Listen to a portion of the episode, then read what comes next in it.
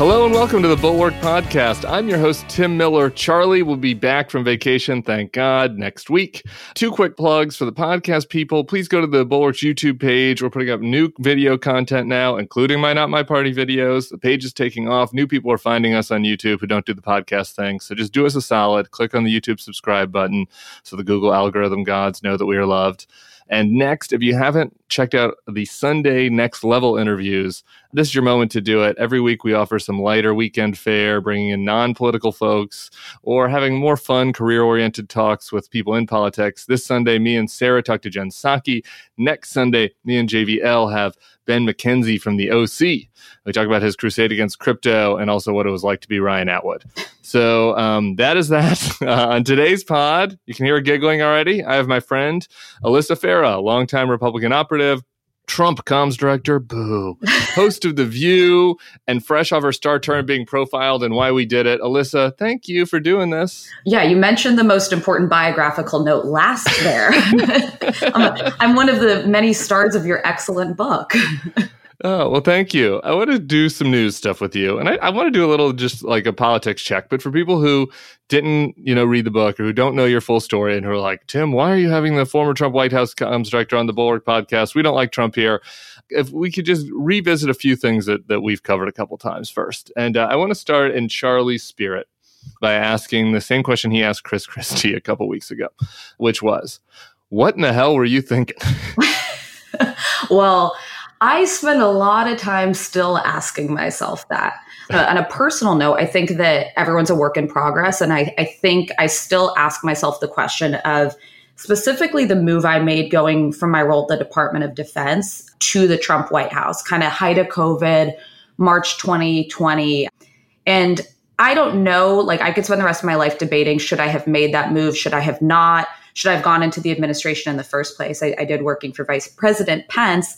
And I still kind of have the same conclusion I gave you in your book, which I knew you found unsatisfactory, which is you can't give up on the American presidency. He was at that point, like he was going to be there until he lost the election. So I think people of good faith need to go in. And I say that now, I think it's even more pressing because there's, you know, not a zero chance he's going to be president again. I would never work for him again. Uh, a lot of us who have spoken out would never work for him again. But I hope, man, that there's some good people on the margins who are going to try to get into that administration, both to keep it on course, but also to be the whistleblowers after the fact, because you know we're going to need them. Really? So we're a year out. This was where I was going. We've argued about this probably five times over the course of um, interviewing you for the book and then a couple after. But we haven't talked about it in a year. And, and you know, you have a little bit of distance. So uh, for people who don't get, the crux of our argument was basically I was on the side of going into the Trump administration ended up only corrupting people and it didn't make that big of a difference in the in the grand scheme of things. And it only kind of served to protect Trump. And they ended up getting tarred you know rather than on balance doing more to contain him. I think there are a couple of exceptions to that. Obviously national security i don't begrudge somebody becoming the national you know hr mcmaster i don't begrudge. Though i do kind of begrudge the fact that he hasn't seemed to endorse joe biden since since then. That's for another day. Um, but alyssa came down on the side of no you know government still needs to work we need people to be in there here we are now. We're in year eight of Trump. He's about to be the nominee again. It seems like we can pundit on that at the end if you want. Maybe that's not true, but like, do you not look at it now and start to think, man, honestly, maybe there were some other off ramps here?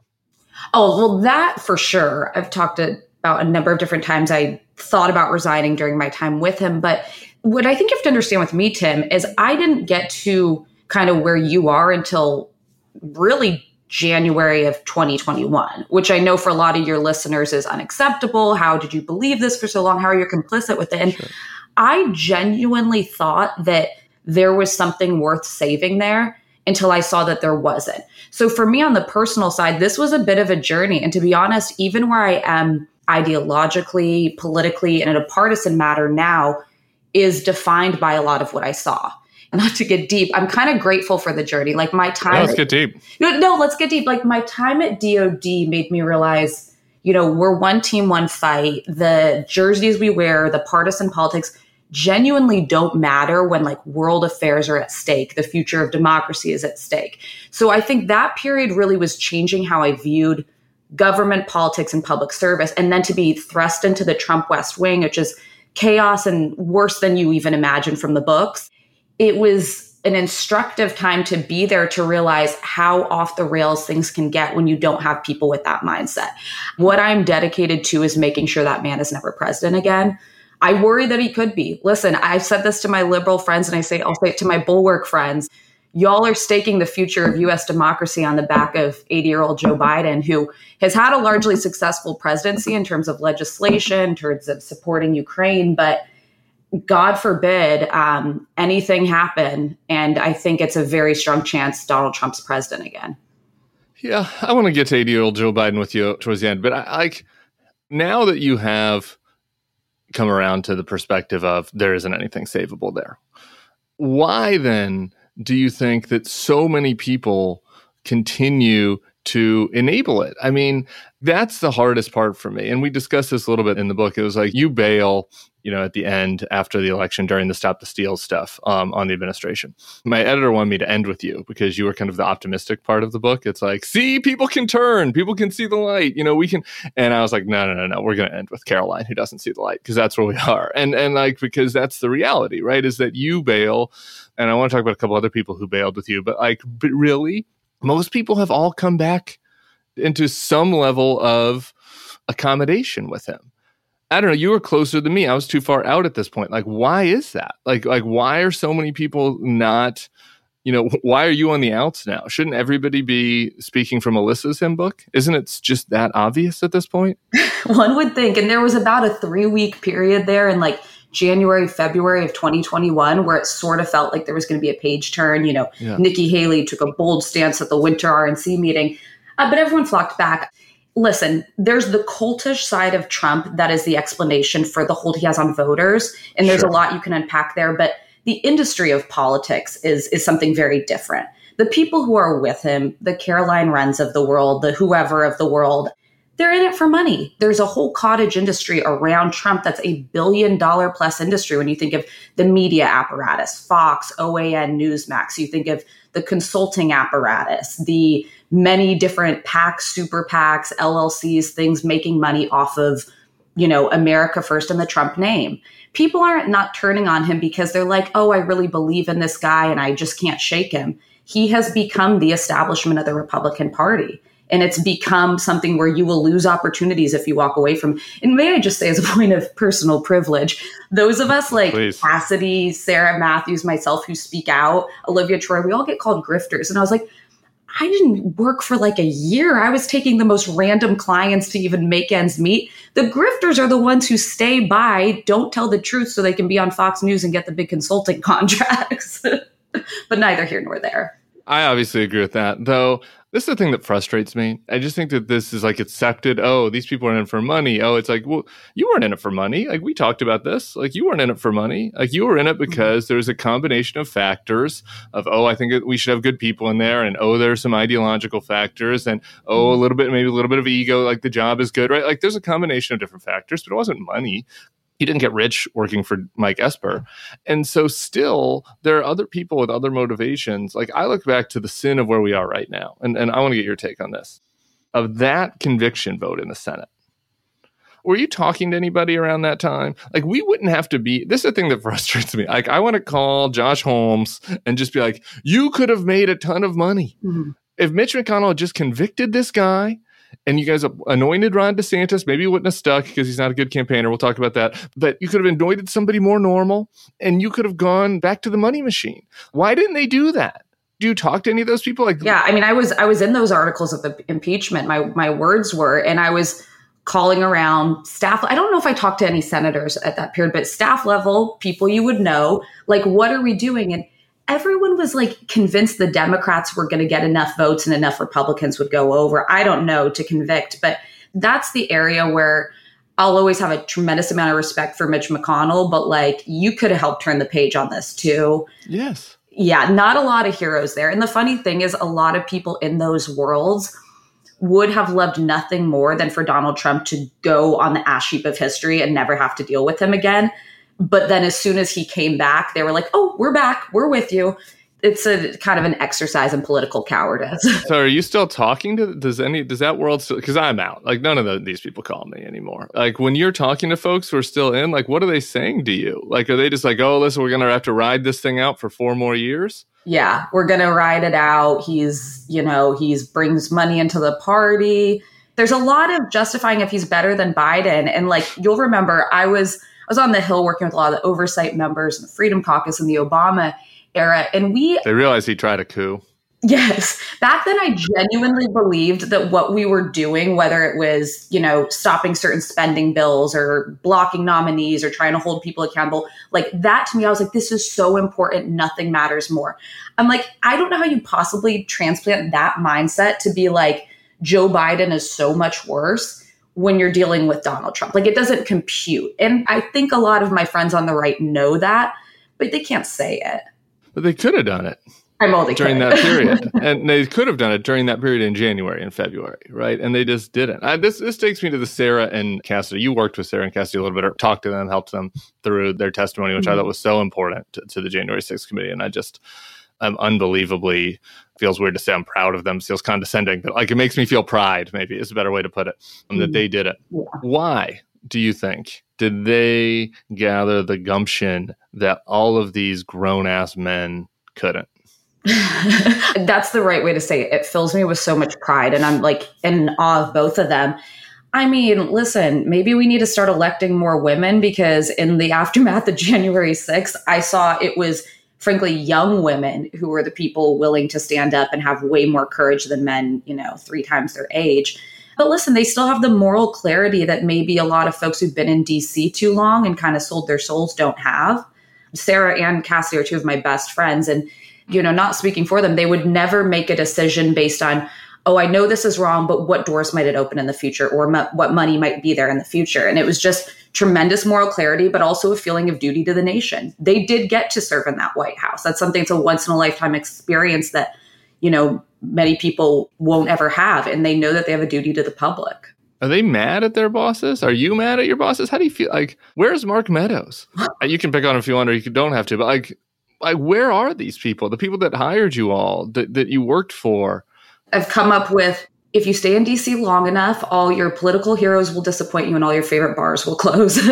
I mean mark meadows was like a second father to me. I, I attribute a lot of success that i had to his trust in me and opportunities he gave me. But when the rubber met the road this man that i had chosen to believe was a leader and was trying to do the right thing turned out to be the worst version of what everyone had told me about him for many years, which was the loyalty was to Trump, to the future that it might bring to him, not to the country, not to the Constitution. I do think he's cooperating with DOJ. I think that he has so much uh, legal exposure, he doesn't have a choice not to. So I think that's why we're not hearing from him. But to allow Cassidy to go up there, tell the truth that he knew when he was unwilling to, take what that did. I mean, that turned her life upside down. She was 26 years old. She she What's she had, doing now? I don't even know. I mean, she's laying low. She does have a book coming out though, which Good. she was very hesitant to do, and I'm glad she did because I think it's a story that needs to be told. But he allowed her to basically take all the flack, the death threats, yeah. the you know invasions of her privacy that he was unwilling to take. I mean, that just fills me with rage. It's like, what a p word. How are Cassidy and Sarah like not just filled with anger about that? And you said something interesting to me. You were like, when I finally decided to go speak out, right, in about two weeks before, three weeks, whenever it was, you remember, six weeks before the um, insurrection.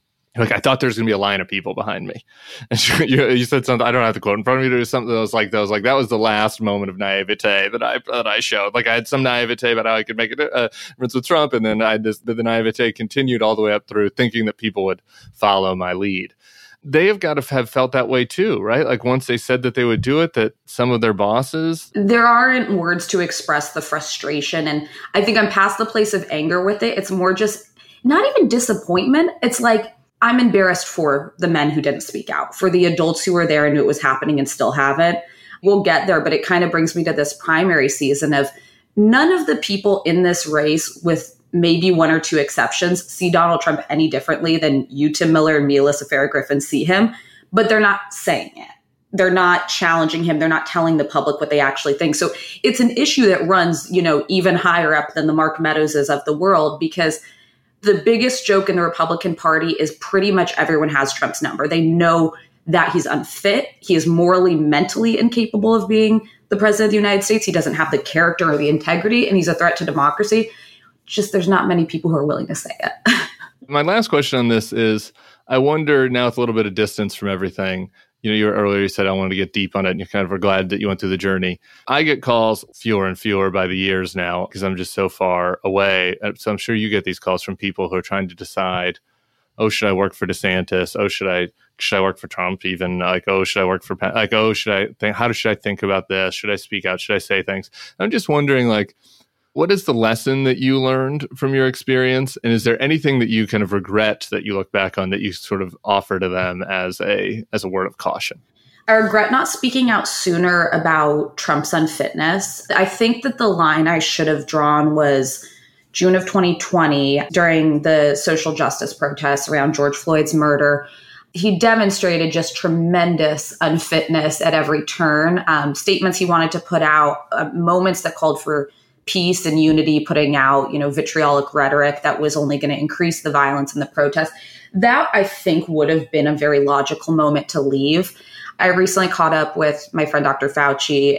He spoke for a brief moment about that period and he he did say, you know, he's like I was grateful you stayed because there was an effort by many and this this was in the back of my head. I was like who's going to look out for Dr. Birx, Dr. Fauci and these doctors who pretty much every day it was a you were wrestling with making sure Trump didn't fire them on the spot and hire some sort of lunatic with no infectious disease background. So that gives me a little bit of pause and at least in re- retrospective clarity that I'm like, okay, someone was grateful I was there. For people who are in those boats, because I do still talk to a number and I, I have a I have friends on nearly every campaign, I think, right now, or people I still talk to. And the advice I give them is the sooner the better. Like my biggest regret is that I didn't speak out sooner. And you're going to look back and it's more things you have to try to explain away or take accountability for. So, so you said it. Uh, so I have to do one follow up on the looking back. It's the before the election. I mean, say all the other stuff about the Trump stuff, but that's the thing. Like if I, you know, we've now had this conversation a million times. I'm not like wagging my finger at you, but if I'm like, I look at this and I'm like, we were desperate for people. And like, would Alyssa Farah have been the person that made the difference in Pennsylvania? Probably not, right? And this was the argument you made mm-hmm. to me. But still, like, if there was a critical mass of people who were like, we were in here, we saw this, he's bad, we have to stop it. Like you mm-hmm. have to suck it up and vote for Joe Biden. I'm gonna vote for a Republican again next time. Like I'm not a Democrat. You know what I mean? Like, and we couldn't get anybody to do that. It was Olivia and Elizabeth. God love them. you know, but we were trying to recruit everybody. I was trying to get John Kelly and HR. And anyway, so that's the thing I just look back on. Yeah, no, I, I think that's fair. Um, and listen, like you know, I did vote for him in 2016.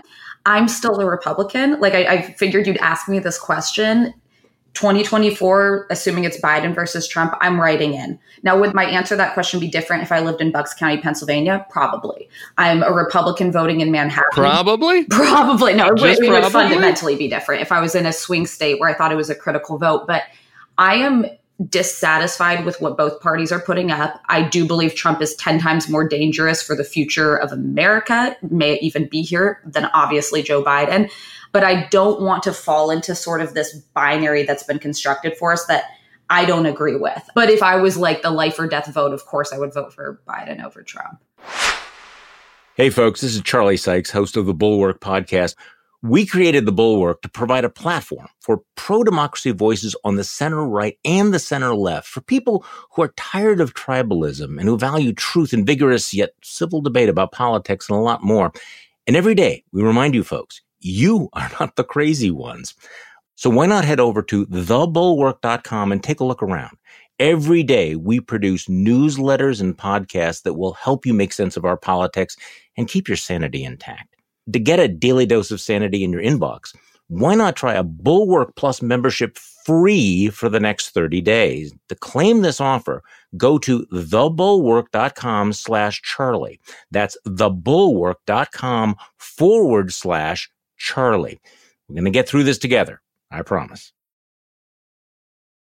Uh, we have some real news to get to, but uh, just a little palate cleanser after that conversation. It's about the most disgusting palate cleanser you can get, um, actually. So, a reverse palate cleanser for us first. Let's listen to our friend Charlie Kirk on his podcast yesterday.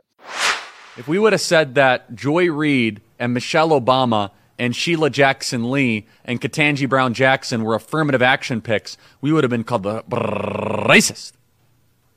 But now they're coming out and they're saying it for us. They're coming out and they're saying, I'm only here because of affirmative action. Yeah, we know. You do not have the brain processing power to otherwise be taken really seriously. You had to go steal a white person's slot to go be taken somewhat seriously.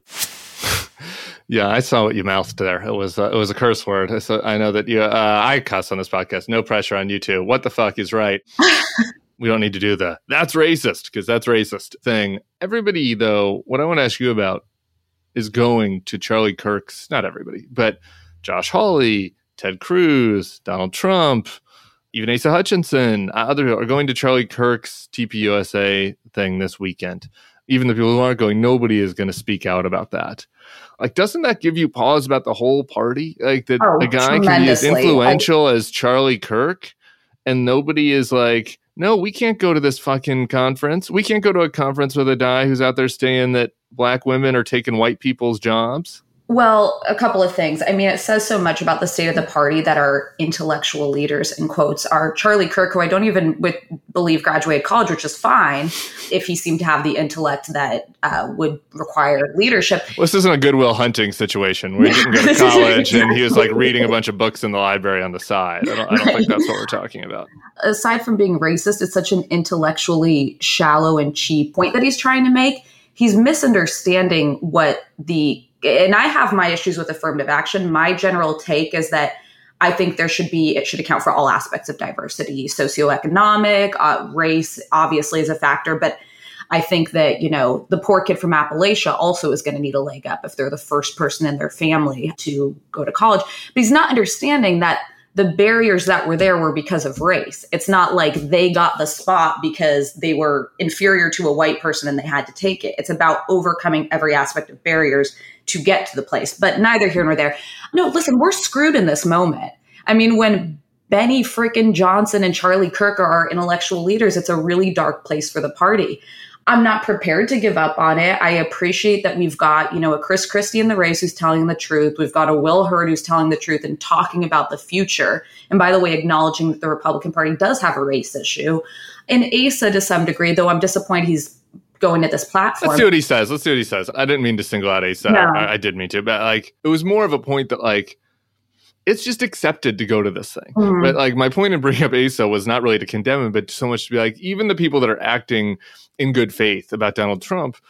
Nobody's still willing to go there, right? Like, there's nobody that's like standing up and saying, Mhm. guys, I'm still conservative, but I'm not going to go along with this racist shit. I'm not going to go along with the election fraud shit. And Christie's starting to try to do that. But, but man, you know, there's, it feels like people run up to the ceiling even when they try to say the right thing and they're like well i still gotta i still gotta stay in good with charlie kirk or else the tpusa kids won't like me god forbid God forbid. By the way, half of those kids, you'll remember this as a young activist. Mark my words, half of the turning point kids in 10 years are going to be liberals. They're figuring Yeah. out who they are. They don't, they're not driven by anything but like the sort of social aspect of what they're at. But um, there's also the Tucker event in Iowa that Mhm. I, I have a hard time. everyone's time. going to your man mike pence is going to why is mike pence going to that Well, and you know he's not going to give you a fair shake. Like everyone knows where Tucker is on issues from Ukraine to Trump to the election of January 6th.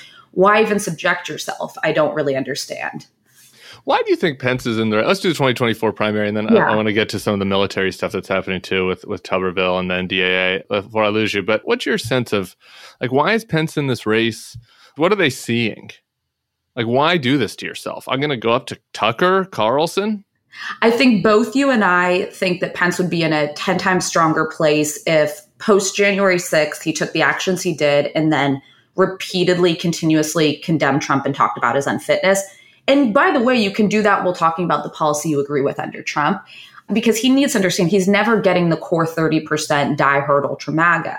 So you've got to get the normie Republicans, you've got to get the, you know, true, the evangelical voting bloc, which he has strong ties to. But I think his struggle that he's seeing, and I, I've shared as much with his team, who I'm still very close with, is the wishy washy and being on both sides. You alienate the Trump people, and then you also alienate the normie, you know, Republicans that they're still left. So he's a politically talented person. Um, he's extremely knowledgeable. I think he'd be probably the most ready on day one to be president, having been vice president.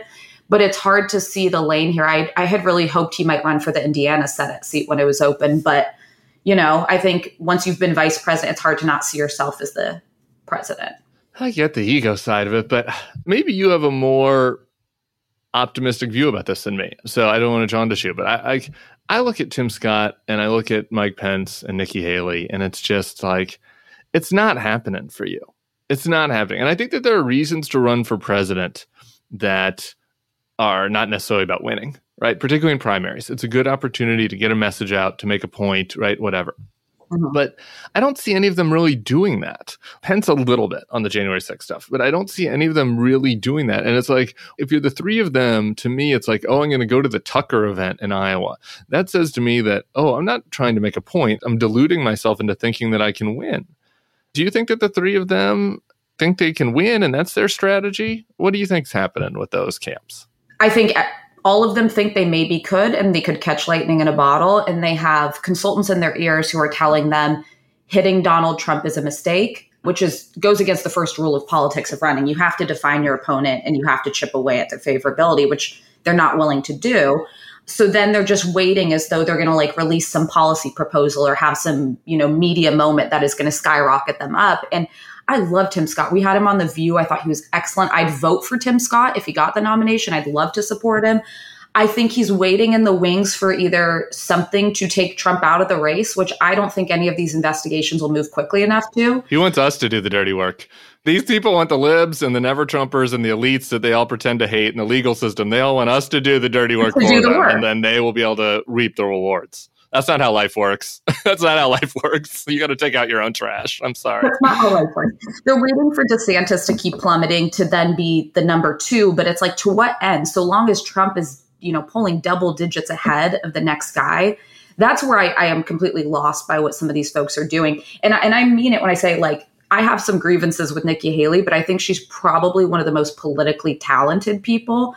Um, she's incredibly knowledgeable, and I just wish she would be the like bold Nikki Haley that she's at times shown she can be. Confederate flag moment. Yeah. I don't agree with it. I want to get your take on DeSantis next. You know, if DeSantis' strategy was, I'm going to wait and attack Trump later while I build up support, I would at least understand that.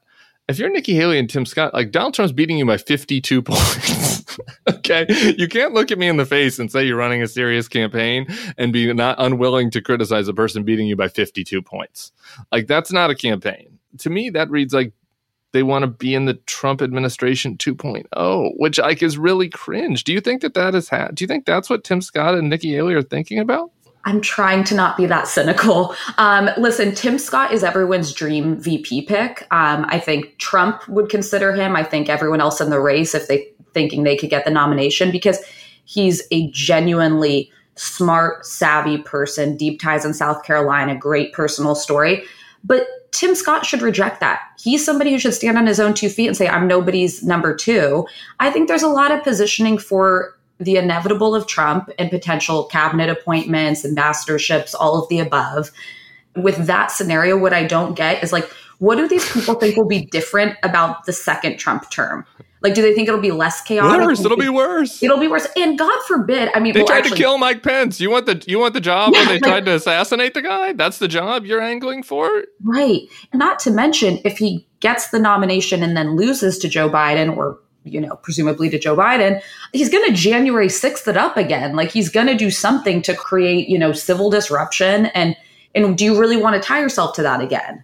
It seems like maybe is the answer, which is bad enough. Actually, uh, you might not have to be cynical. You would have to agree with me. Maybe I have more TDS than you, but even if the answer is maybe, that's kind of bad enough for Tim Scott and Nikki Haley. Yes, but I will say I do talk to both Tim Scott and Nikki Haley's teams, and they they swear they're in it to win it. They've they have strategies, but they're they're narrow and they're they're banking on catching lightning in a bottle. So we'll see. Okay they're welcome to call me, and we can talk off the record. I still got some pals that, over there that don't call me anymore because they're scared that I'm going to burn them or whatever. I'm happy to talk to them and hear them out, but I just I don't see it. I, it just doesn't see it. You said something interesting this week, it looks like, about how you're just out on DeSantis, the anti gay shit. Yeah. Just give me your personal view and his strategy. So I've kind of said DeSantis was actually super overhyped for some time. Um, I knew him in the House, smart guy, kind of was an old school Republican, foreign policy hawk. As governor, you will recall, he came out and he said, I'm not going to get into like the bathroom bills and this kind of culture war issues. Right. And I would attribute like the success of his first term to being, you know, I've got some issues on COVID, but the free state of Florida, businesses flocking there, people wanting to live there. And rather than talking about economics and kitchen table issues, he's decided to go full culture warrior. And like to me, I can't even support someone who kind of dabbles into that. I, I mean, not supporting the LGBTQ community is a deal breaker for me, but he's gone like scary extreme. The ad that went out a week or two ago was the the like end of Pride ad was literally the most homophobic ad I've ever seen. And the most homoerotic ad that you've ever seen at the same time. A very strange combo. it's a strange combo. He's getting bad advice. I sent this tweet yesterday. I was just like, so you look at Donald Trump and you're like, eh, my issues with him isn't the coup that he tried, but that he's too nice to, to homosexuals. Like that's an insane position. Primary voters also don't see it, right? It's not just an insane position for those of us who are urban, whatever, anti-Trump people. Like primary voters look at right. you and you're like, they're like, no, this is wrong. No, I was in um, Wolfeboro, New Hampshire, which was kind of a Trump Pence stronghold, and DeSantis happened to be there for the parade. And he got shouted down with a "We Say Gay" chant. Like he forgets that like there are gay Republicans, there are Republicans with gay children, like with trans kids. Like why are you thinking that this is like you know a community that's only on the left and not tens of millions of people whose votes you should want and not try to alienate?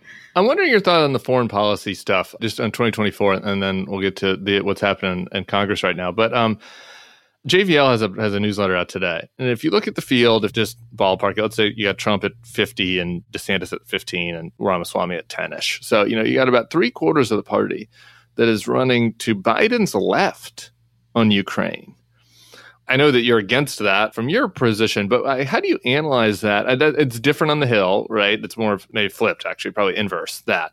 What does that say about the Republican Party voters, like where things are going on foreign policy, and like how much does that concern you? That really, like the three leading contenders are basically riding to the isolationist left of Biden in this primary. The current Republican Party, I would say, is a nationalist populist party, not a conservative party. Um, it really, I mean, not to date myself, but it's kind of like the Pat Buchanan Party who basically ran on isolationism, yeah. anti even legal immigration, um, you know, any sort of aid to foreign nations was something that we oppose, uh, pro tariffs, anti free trade, super anti LGBTQ, and so on.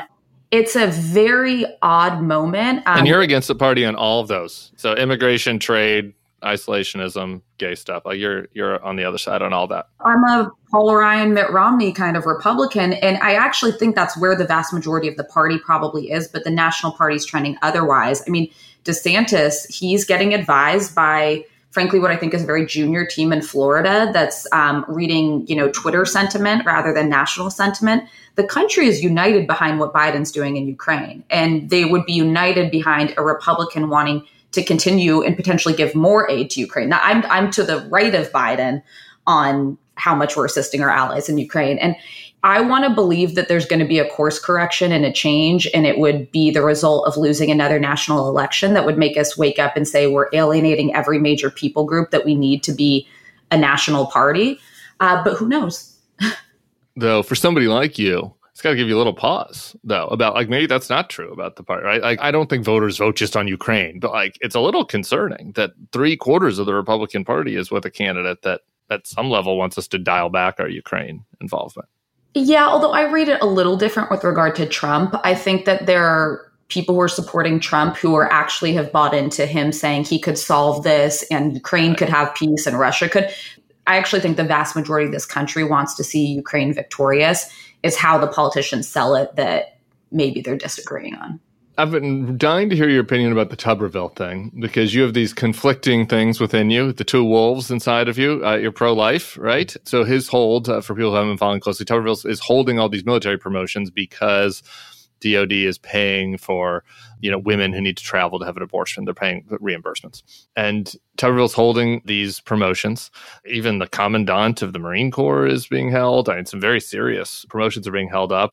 He is refusing the call of the Secretary of Defense this weekend, apparently, refusing to talk to him. How do you hash out that story? Well, first and foremost, this is Tommy Tuberville, who uh, Donald Trump was trying to reach on the Senate floor on January 6th, uh, thinking that he would help uh, vote to overturn the election. He's also the person who disgraced himself by going on Kaitlan Collins' new primetime show on CNN and basically defending white nationalism. So this is not neither the brightest bulb nor probably one of our finest leaders. So I am pro-life and I strongly support the Hyde Amendment, which blocks, you know, uh, federal funds from going to abortion. What he's doing would be the biggest stretch of an interpretation of what the Hyde Amendment does. I think it's totally inaccurate. What the Pentagon is doing is purely providing PTO, paid time off. They are not covering the cost of the abortion procedure. But I also think it's our military readiness is something that Republicans generally were like, we will not touch. We're not ever going to tie the hands of the Department of Defense, especially at a time when we're, you know, we forget we still have troops in Syria, we still have troops in Iraq, but we're also heavily supporting our allies in Ukraine. This is not a time for us to not be ready, not be investing, not have a commandant of the Marine Corps for the first time in 164 years. So I think it's foolish. Um, I think that the House needs to reconcile it, and this is going to be challenging for McCarthy because Democrats aren't going to support an NDAA that, you know, has this carve out on the abortion issue. It's another example kind of of the Charlie Kirk thing though, right? And the Senate conviction vote, right? It's like the people that know better still in the Senate. I mean, you know, it doesn't feel like they're putting a ton of pressure on him. I mean, when Mitch McConnell wants to put pressure on somebody, he's demonstrated that he's good at it. And like this has gone on for a while now. Well, he and Senator Cassidy both spoke out that they strongly oppose it, but it needs to be ramped up pressure. Yeah. I mean, this, by the way, it goes back to like the Republican Party flipping on some of our principles. So now we're holding up DOD appointments and funding. We're supposed to be the pro defense party. And this week, our friends in the House did this anti DOJ. We hate the FBI. We don't trust our our law enforcement. Which I'm like that. Would defund the FBI. Yeah, defund the FBI. I was like because defund the police worked so well for Democrats. Let's let's go even further and go after federal law enforcement. It's cuckoo. It's like flipping everything on its head. Let's talk about our friends in the House. Here's another area where you're probably a little cross pressured. Um, I'm interested in your view on there's both on the merits of what they're doing and on the strategy. So in the House, I believe it was a 58 to one pass of the National Defense Authorization Act in a committee, and so it was a bipartisan passage. Comes to the floor, McCarthy's allowing a lot of amendments, and there have been a lot of culture war amendments put in. No DEI, you mm-hmm. know, no paying for gender you know affirmative care uh, or transition surgeries no you know paying for abortion pto as you just mentioned all this you know sort of stuff has now been put into this bill I think probably the Republicans still have the votes to get it passed. Uh, we might know by the time this podcast is up. Um, we should know on Friday. It's kind of similar to your old Freedom Caucus buddies' strategies, but on like culture rather than on financial. Right? It's not like they're trying to stop the spending. It's like, oh no, in order to do the spending, you gotta check all of these culture war boxes for us. Right. And that's the problem is the GOP in this iteration is making the culture wars basically their whole personality because we don't have any credibility on spending, by the way. Donald Trump spent, you know, uh, an absurd amount while in office as president. Right. But, um, yeah, back in the day, I mean, even in the Freedom Caucus days when we were, you know, holding up legislation primarily on like fiscal issues, we didn't really touch defense bills. That was something that was sort of like our national defense is too important. We're not going to try to do these kind of things in the NDAA, at least to the best of my recollection. It's absurd. I quote this stat constantly because I think there's a big disconnect from Republicans in the country and elected Republicans in Washington. But 67% of Republicans in the country want more protections for the LGBTQ plus community against discrimination and meanwhile, you've got our folks in Washington who seem to want to make their whole personality going after trans kids or making it more difficult for people to just live their lives. I think it's absurd. It's backward. You're going to lose a whole generation of voters if you keep going that way. And it's not like we haven't tried this in the past, but the country's moved forward. All right, I want to uh, close out here. Uh, we've argued about the past. I want to argue about the present a little bit. Are you ready? We can just have a little bit of a fun disagreement. You're more than ready now. You're daily arguing with View. A- Right. Actually, before we argue, what's being on the View like? I meant to ask. I forgot to ask. What's Whoopi like? How's Joy? How much slander do you take in your Twitter mentions? What's life like in the conservative chair? I love it. The good always outweighs the bad. Uh, the hosts are pretty close to what you see is what you get.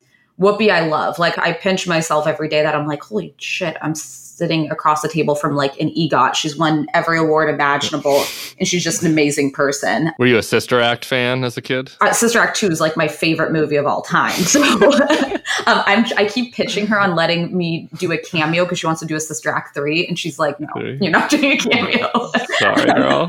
But um, Joy's hilarious. We both kind of have gallows humor. And the other day on air, I said like something along the lines of like, well, I, I plan to be in heaven. And she's like, oh, that's a bold assumption. And so, of course, then everything online is like, Joy Behar tells Alyssa she's going to hell.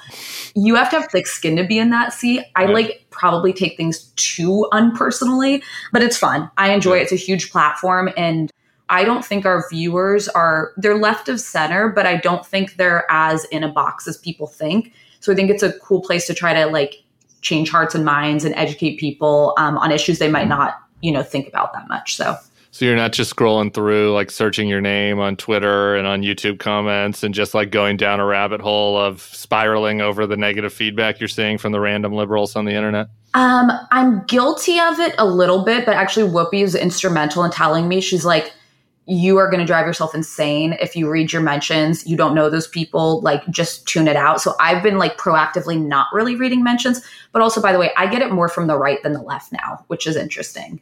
Like the left, I'll still get the like you're complicit, you don't deserve to ever have a voice occasionally, but I think most have kind of been like whatever. Oh, because the right does the, oh, you're a sellout. Yeah. And you're just doing this for an act and this is a grift and that's what they're giving you. People that are just like, oh, you're phony. You know, you never were MAGA. Well, I'm more conservative than Donald Trump's ever been. Today, yesterday, and the day before, I only oath I ever took was to the Constitution of the United States, not to any president. But by the way, I also don't feel bad about the fact that I'm more moderate as a God, I'm 34, Tim, as a Same. 34 year old woman than I was as a 25 year old Freedom Caucus staffer. And I believe in a lot of stuff that we argued for then, but I would think, I think that life experience, policy, learning, studying should, it's okay to like evolve on your viewpoints over time. I think it's a healthy thing. Yeah, we are so aligned on that. I'm like, there's this view about among some in the conservative Never Trump side that I get into a, a tiff with that they're like, oh, you have to have maintained every principle that you had before Donald Trump came in. And my view is kind of like, I don't know. If you had a worldview and that worldview was aligned with a political party and that political party was overtaken by a racist idiot and you didn't reassess a single thing that you had supported beforehand, uh, to me, that seems incurious and unreflective. I'm not saying you have to completely switch everything and, and go, you know, become a Democratic Party party way or, you know, a liberal uh, all down the line, but like, but maybe you missed some things. right. And maybe there were some things to reflect on. That's all. Right, exactly. Like nuance is not a bad thing either. Like I even think about that with like something like affirmative action. My answer is not black or white. It's like a little bit somewhere in between and I think that that's I think probably more of our country is like that than we realize. For sure. Okay, let's argue about Joe Biden. I think Joe Biden's been pretty damn good. Afghanistan was a botch, a really bad one, frankly. I disagreed with him on the student loan thing. Supreme Court ended up overruling it, so a little bit of a no harm, no foul there. Um, besides that, he's tried really hard to to bridge the divide. He gets no credit for that. They've done a lot of bipartisan stuff in Congress when he's been president. Nobody thought that he could do that. Um, most of the bipartisan stuff has been really good. Chips, infrastructure, codifying gay marriage. I mean, it hasn't been an A plus plus for me. He's not been, you know, the magic, you know, Jon Huntsman, moderate RINO, classically liberal Republican of my dreams or anything. But like, I think he's been pretty darn good.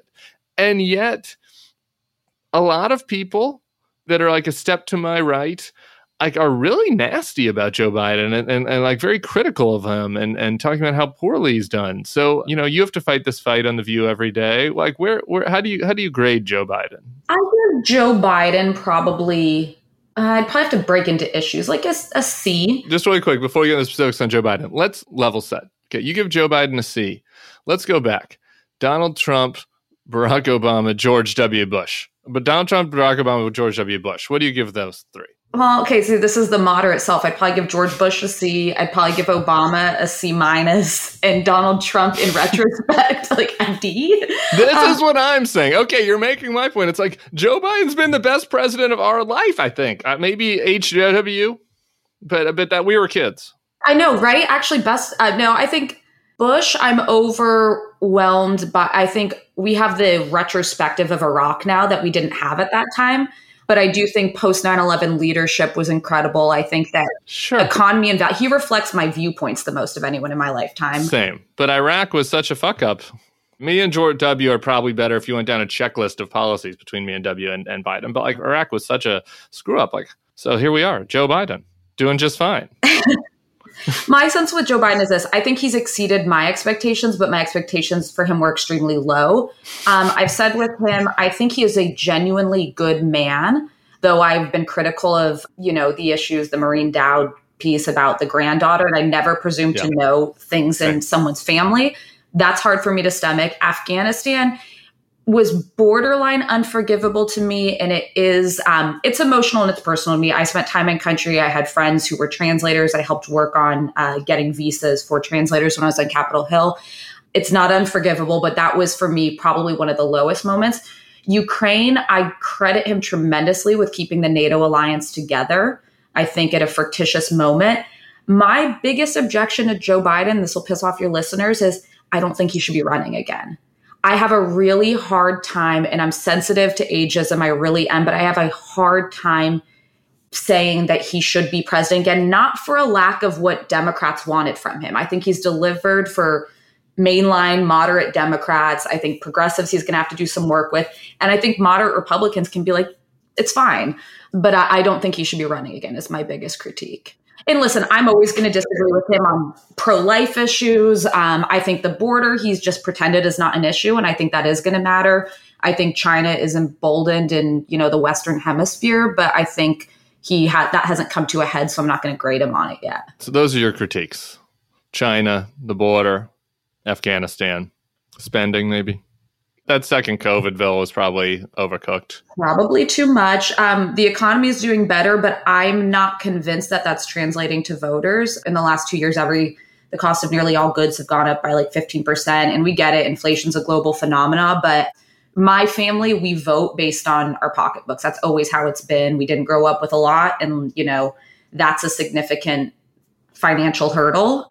And I do think there are areas he could have done more to reach out to the right. This is the one that annoys me with some of my, and I, I'm not speaking out of school because I've said it to him, like my pals, like Stephen Hayes and some of these guys at Dispatch. I'm like, what more do you want this guy to do? I mean, they're like, they're calling him a hair sniffing, dementia riddled pedophile. And he's out there most days, he's just like, you know, I'm just trying to fight for the soul of the country. And I know that my friends over there on the right, they're going to come around. And one day, uh, like he was on Nicolle Wallace last week, Nicolle Wallace is like, add seats to the Supreme Court. And he's like, nah, I don't know. I don't think so. He's like, some days, uh, he's like, I think the fever's going to break over there and I can work with Mitch McConnell. I mean, uh, given how insane some people on the right are, I, I, I give him an A plus plus on on how he's tried to just be a, a, president for everybody. And all the infrastructure bills going into red states. Biden's an institutionalist, and I think for someone like me, that's important for the sake of stability.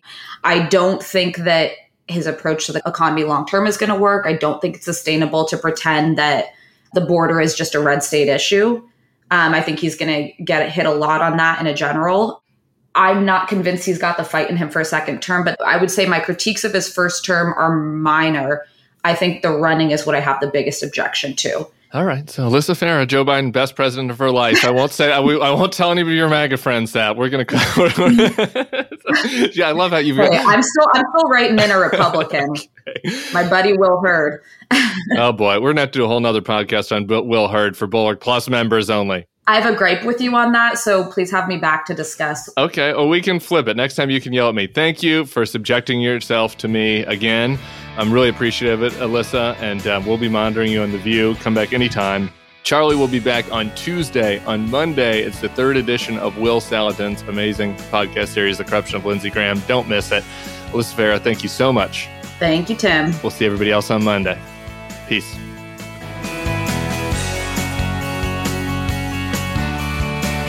Bulwark Podcast is produced by Katie Cooper and engineered and edited by Jason Brown.